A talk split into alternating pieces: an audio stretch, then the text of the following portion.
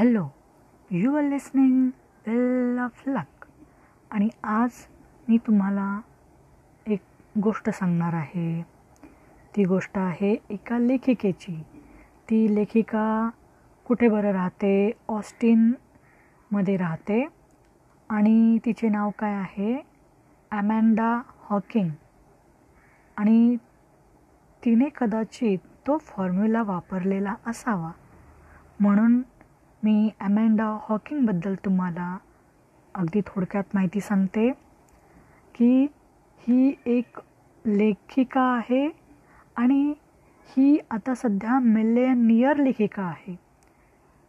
पण परिस्थिती अगोदर अशी नव्हती. ती डिशवॉशर केअरटेकर म्हणून काम करायची. आणि लहान मुलं जेव्हा खेळत असायची तेव्हा ती तिला आवडायचं रीडिंग आणि रायटिंग करायला. म्हणजे तिला लिहायला वाचायला आवडत असे. मग तिला दोन हजार दहामध्ये किंडलबद्दल माहिती मिळाली आणि तिने मग किंडलविषयी रिसर्च केला आणि तिने जे लिहिलेले पुस्तक होते ते किंडलवरती प्रकाशित केले. कारण तिने लिहिलेली पुस्तकं ही कोणताही पब्लिशर प्रकाशित करू इच्छित नव्हता. त्याने तिच्या पुस्तकांना रिजेक्ट केलं होतं.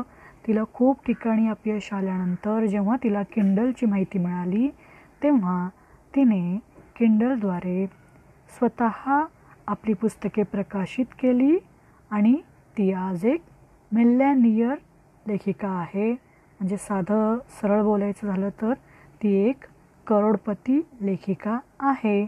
आणि कदाचित मला वाटतं की तिनेही असाच फॉर्म्युला जो मी तुम्हाला अगोदर सांगितला तो कदाचित उपयोगात आणला असावा.